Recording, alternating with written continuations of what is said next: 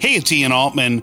I'm joined today by Lee Salz. Lee is the author of the new book, Sales Differentiation. He's also a fellow keynote speaker, works with a number of organizations on how to grow their business and stand out in the way of differentiation. We're going to talk about the biggest mistake that professionals make when it comes to differentiation, the difference between what you sell and how you sell, and then how we make sure that we're not falling into this trap of what we perceive as the educated buyer. You're going to learn a ton from Lee Salz. Lee, welcome to the show. Thank you, Ian. Can you start by sharing something surprising about you that our audience may not know?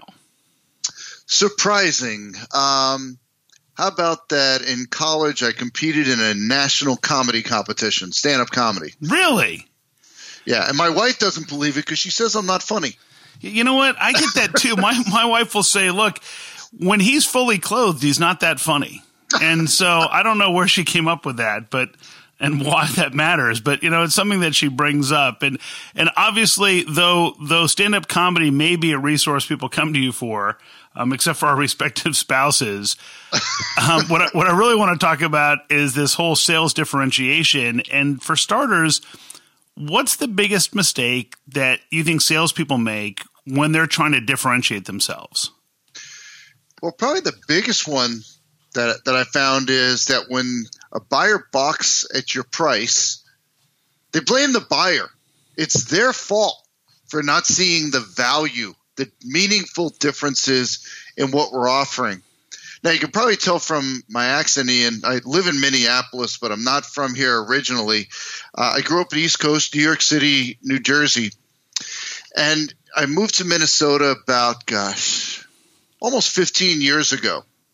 And as you might imagine, the weather here is kind of tough. You know, we get wind chills, sub 20, I should say sub minus 20 and, and on, and a lot of snow.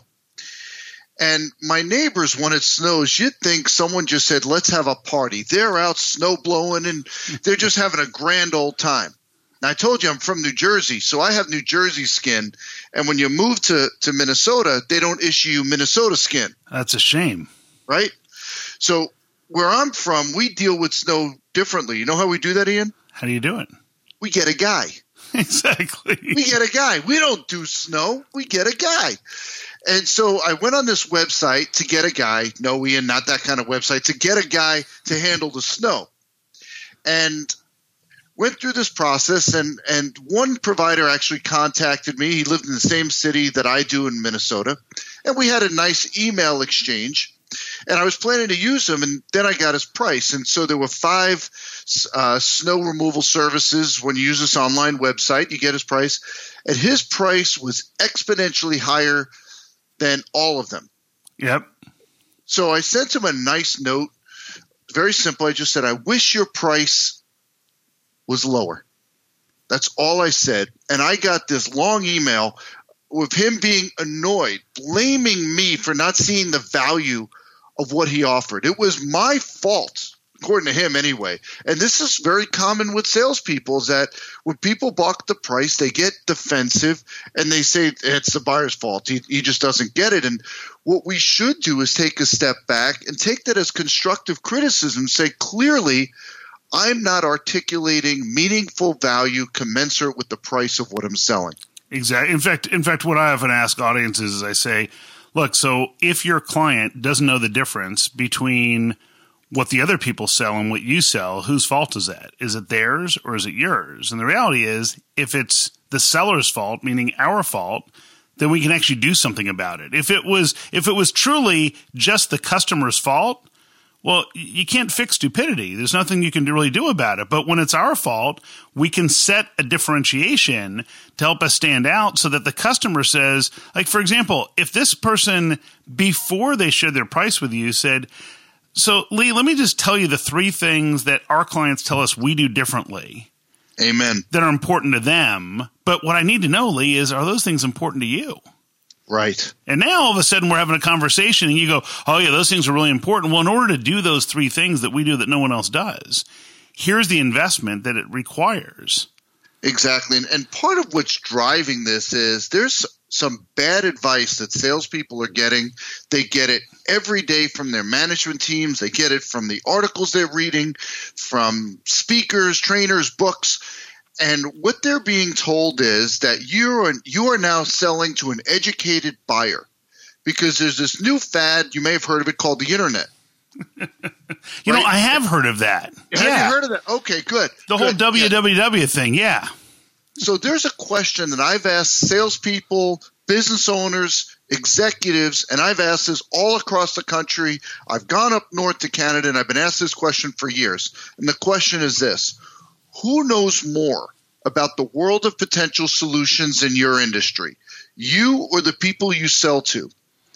And Ian, not one person has ever said, Oh, the people I sell to know much more than I do about the world of potential solutions in my industry. It's never happened once. Yeah.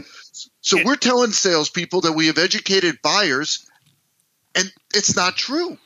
Yeah. And the reality is that clients can get the way I often try to think of it is look, our clients can get great information about someone's products or services, but they don't necessarily know how it will apply to their situation.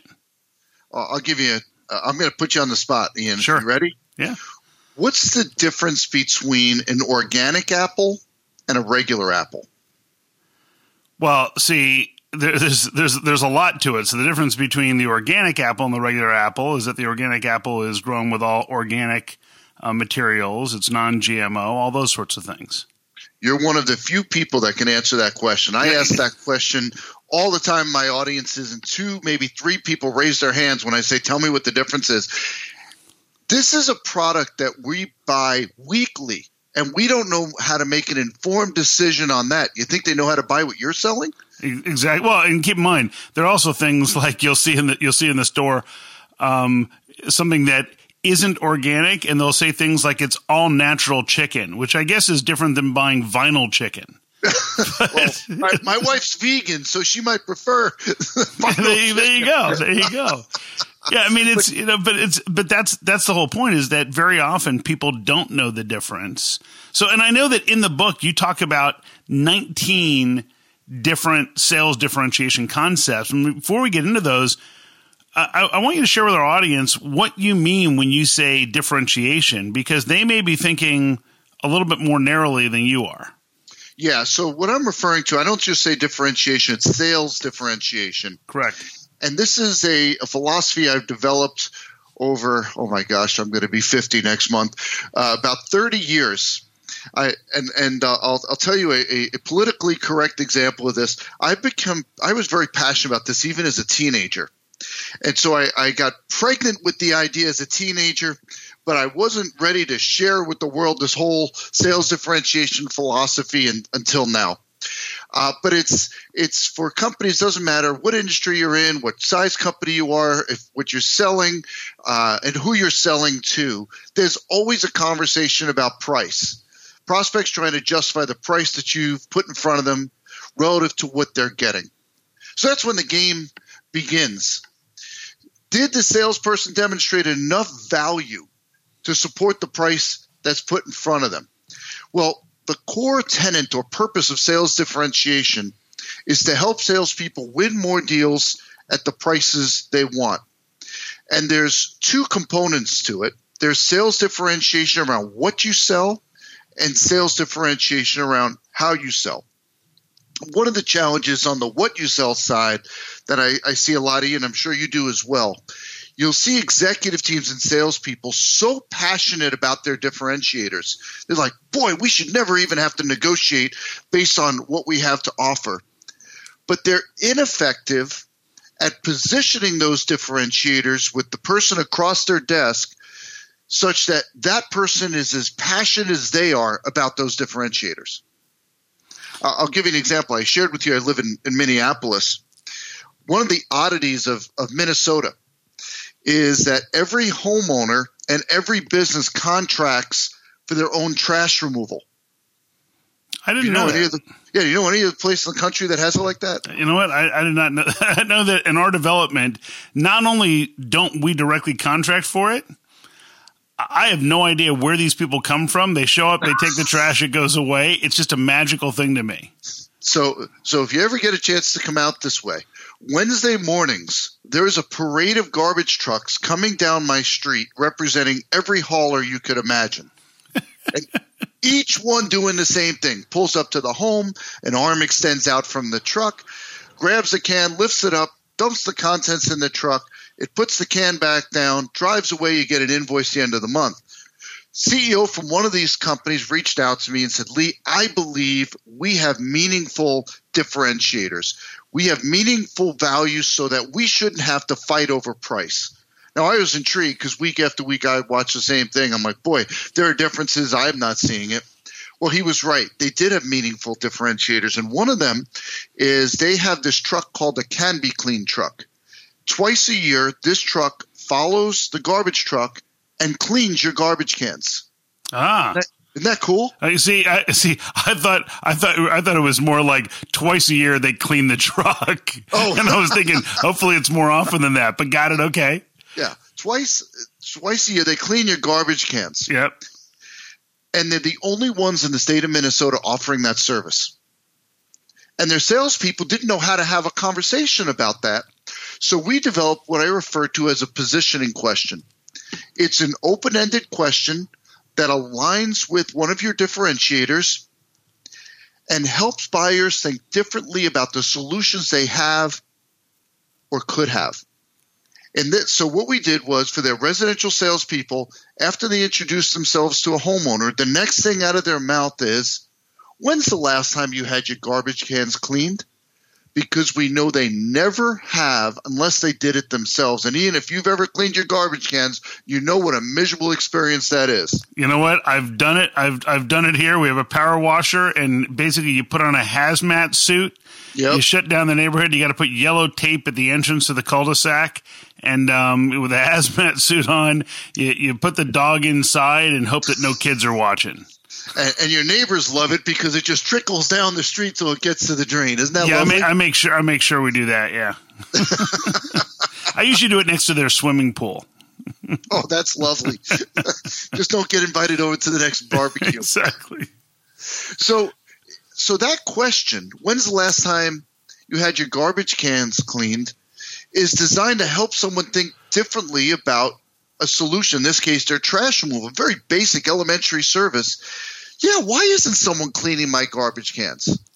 Because beyond that, the only conversation someone would be interested in is can you lower my price? Because yeah. as they watch Wednesday mornings, the trucks coming through, they're all doing the same thing. So unless you're saying you're going to save me a nickel, there's no conversation to be had. And so this brings out one of the flaws that we have in discovery. See, we tell salespeople when you go on a sales call, you need to ask questions to probe for pain or challenges that someone might have. Well, we're only asking questions then of what someone perceives could be better or different than what they have today. But if you agree with me that we know more about the world of potential solutions in our industry than the people we sell to, we can't just ask questions around what they perceive. We have to ask these positioning questions around areas that they didn't know even existed. If I said to that homeowner, What are three things you'd like to have that you don't have today with your trash service? No one would say, Boy, I'd love it if someone cleaned my garbage cans because they don't know it exists. Yeah, or or the or my or my favorite bad question people are taught, which is what keeps you up at night? And they might say, Well, what keeps me up at night, really not up at night, it just wakes me up in the morning is the damn people coming to collect the trash. no, you know what you know my wife would say my husband's snoring. exactly, exactly. So the the challenge when you ask that type of a question is you don't actually have a high likelihood of someone picking something that you're good at and that stands out. So this idea of the positioning question I love because now it's something where it's gee, is that something important to you? There's a there's a concept that I teach called the client vision pyramid. Mm-hmm. That um, uh, I'll, I'll frame it for you, and you can give me your thoughts on it. Which is in this client vision pyramid, we'll say to somebody if somebody says, "Hey, you know, I'm, I'm calling you guys about trash removal." Well, gee, there's when people are looking for trash removal, they're looking at one of three levels. The most, the basic effective level is just look, people come by once or twice a week, they pick up your trash and recycling. they send you a bill. That's effective level. They come when you want them to. At the enhanced level, these are people that maybe have air fresheners as part of it. They make sure if anything falls out, they pick it up and really just meticulous. At the engaged level, these are people that say, look, what are the other things that go wrong? Well, people's trash cans get smelly and they get nasty. So twice a year, they want them cleaned out and they want to make sure that just everything's meticulous. And if all of a sudden they have a special need because they had a big party or something like that, all they have to do is go on the website and click, and man, stuff gets removed. So, so which level you're looking for? Yeah. And by by creating those three different those three different levels, an interesting thing happens. One is the client says, "Wow, I didn't even know there was such a thing as an engaged level, but now I want it." Mm-hmm. And the the other thing that we see as a byproduct is people will say well, yeah, you know, we went with you, but the other vendors, yeah, they were all at the enhanced level at best. No one else was at engaged, and they yeah. automatically put other people into these categories that we just made up. Yeah, no, I, I mean, you're you're basically saying uh, a different packaging of exactly what we just talked about, which is helping buyers think differently about the solutions they have or could have, and not just relying on what they perceive their options to be. Yep. Oh yeah.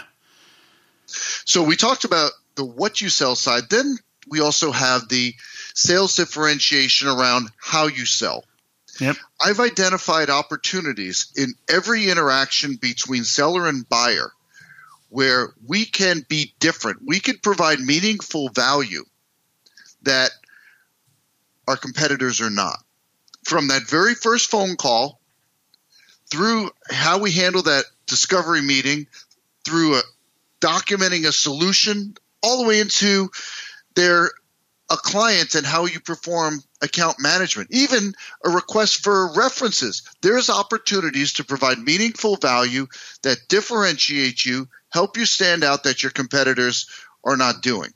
So let, us start at the very beginning. Sure. I said there's opportunities to be different right in that first interaction. Now, there's a question, Ian. I've asked salespeople and I've never had anyone get it right. And the question is this who's your biggest competitor? And I'll ask, uh, and they'll say, oh, wait, it's this company, that company, the other company. And I'll say, well, those are pretty good competitors, I'm sure, but there's one even bigger. And they'll say, oh, you mean that old sales trainer one, the status quo, the choice to do nothing. Also a formidable competitor, but there's one even bigger. Ian, you want to guess who that is? Well, it could be the salesperson themselves, but but I'm going to let you tell me. There's one even bigger than that. Yeah. It's every salesperson calling the same person you are trying to get a meeting. You see, we're egocentric. We think of competition relative to us. But you're calling an executive, a vice president of whatever responsibility in the organization. They have this broad purview of responsibility. They're getting calls and emails from salespeople representing that entire purview and beyond. Uh, you asked before about something people don't know about me. I'll give you another one. I was a history major in college. I went to Binghamton University in upstate New York. Mm-hmm. And there was a fact that I wait, hold on, wait, hold on. You went to Binghamton and you're complaining about the snow in Minneapolis? Oh, this is worse, man. this is worse. that training did not get me ready for Minneapolis. So, um, so there's a fact that I learned while I was studying history there, and that's this: in the history of business, there has never been an executive that has had the responsibility to meet with salespeople every hour on the hour. Ian, it's never happened. So no one has that responsibility, and we have this plethora of salespeople that are calling this individual, trying to get a meeting. So we have to be different in that initial interaction, or we're never going to get the meeting. If there's no meeting, there's never a proposal. If there's no proposal, there's no sale, which means no commission check and no hitting quota. So it's a very logical progression. And so there's a strategy that I, I teach in the book and how to differentiate your approach with prospecting, those initial calls. And that strategy is this Imagine it's two in the morning and there's a pounding on your front door.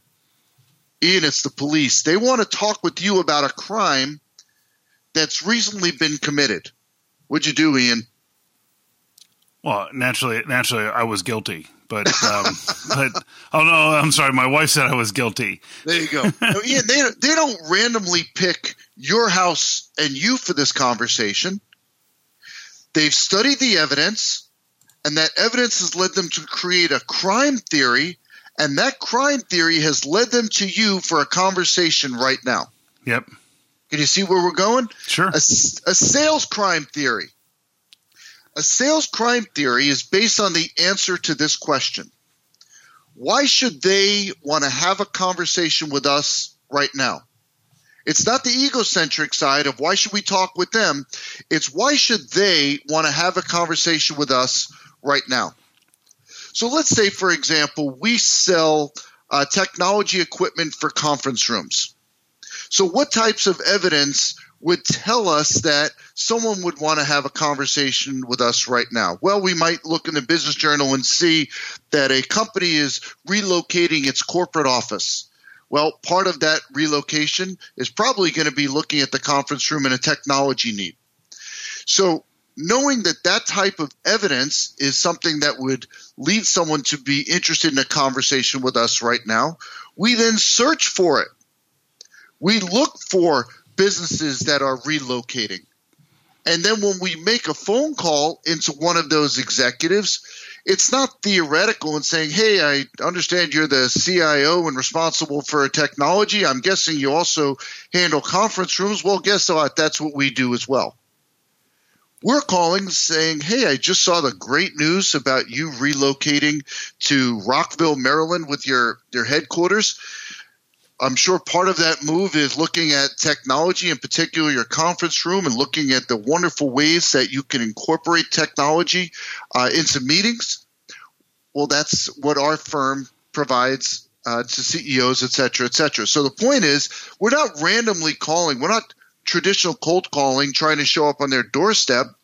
We're looking for evidence to give purpose for the interaction right now. That's great. And you know what, Lee? I mean, it's it's so it's something that's so lacking so often in in people in sales. I had a I had a guy call me up um, several months ago, and this kid calls up. He says, uh, "Mr. Altman." So for starters, I see the phone ring. I don't recognize it on caller ID. I made the mistake of answering the call anyhow. And this this young man says, "Mr. Altman, this is Justin," and and so I work with speakers and authors just like you because I know that all speakers and authors are uncomfortable talking about sales and about money. and and I said I said, "Wow, that's great, Justin. What was it about my website that gave you a sense that this is something I was uncomfortable about?" And you and hear him probably got you, hear, chirp, you hear him talking you hear him typing on his keyboard. And then and then he, he you know, there's like a little bit of silence and he goes, "Crap." He says, "You know, hey, you know, I'm sorry. I, I've read Same Side Selling." And I said, "You know, Justin, you may want to read it again." right? But the thing is that this isn't somebody who was he wasn't born saying, "Oh, you know what? I'm going to do no research and call people." Somebody you know taught him said, to do this. You could have said, "You could have said, you know what? You said you read it. Do me a favor. I'll pay shipping. Send it back to exactly. me." well, that would have been a, that would have been that would have been a funnier thing. I just wasn't that smart at the time. But um, but the thing is, you know, I look at it as it's not Justin's fault. It's that it's that someone taught him that it's okay to do that. And this whole yeah. idea of these sales crime scenes, thinking, what's the evidence or symptoms that I should be looking for so that when I'm calling up, I'm relevant to them? I often say that in sales, people can either show up as somebody who's there to sell or someone who's there to solve. And mm-hmm. if you're showing up as someone who's there to sell, there aren't a lot of people who want to have that meeting. But if you're actually showing up as someone who's there to solve something important for the recipient, then you might have something worth discussing and you're just trying to get to the truth as quickly as possible. Absolutely. Absolutely. So, and, and, I, and I love these ideas that you've got these broken down into 19 different strategies for sales differentiation because it gives people a roadmap, a formula to follow that can help them really stand out and compete on value versus price. And none of them conflict with whatever sales methodology the company has in place they it's an overlay. It's a strategy overlay. Yeah, I mean it's just just great stuff, and uh, I think it's packed with a lot of good information. So, Lee, what's the best way for people to connect with you and learn more about what it is that you're doing and sales differentiation? Sure. So, as far as the book goes, um, the book is available in brick and mortar stores across the country and your favorite online website. Um, when you do grab a copy, go to salesdifferentiation.com. Mm-hmm and register. I'm offering my video series to anybody who buys the book. Normally, those are only available to workshop clients, but when you buy the book, go to salesdifferentiation.com, click on uh, the bonus, fill out the form, and you'll get 20 weeks of videos, and it may even be more because I'm having so much fun producing these, um, that will help you put in place the strategies that you read about in the book. And you can also connect with me right from salesdifferentiation.com. That's great. That's great, Lee. Well, thanks so much for sharing your wisdom. Um, I encourage people to run out and get the book. Um, you won't be disappointed. It'll give you clear ways to stand out, um, not only in terms of your products and services, but as a sales professional and uh, for people on your team. So, Lee, thanks for joining me. Ian, it was fun. Thank you. Lee shares some great insight. Let me give you a quick 30 second recap of the key information I think you can use and apply to your business right away. First, remember that the educated buyer may not be as educated about what it takes to purchase and implement your solution compared to you. Ask those great positioning questions so that your client understands positionally why what you're doing may be different than what other people are offering. And then I love that sales crime theory, thinking about, well, what are those traits that someone might have that would make them a good fit for you. Remember, this show gets its direction from you, the listener. If there's a topic you think I should cover or a guest I should have on the program, just drop me a note to ian at ianaltman.com. Have an amazing week, add value, and grow revenue in a way everybody can embrace, especially your customer.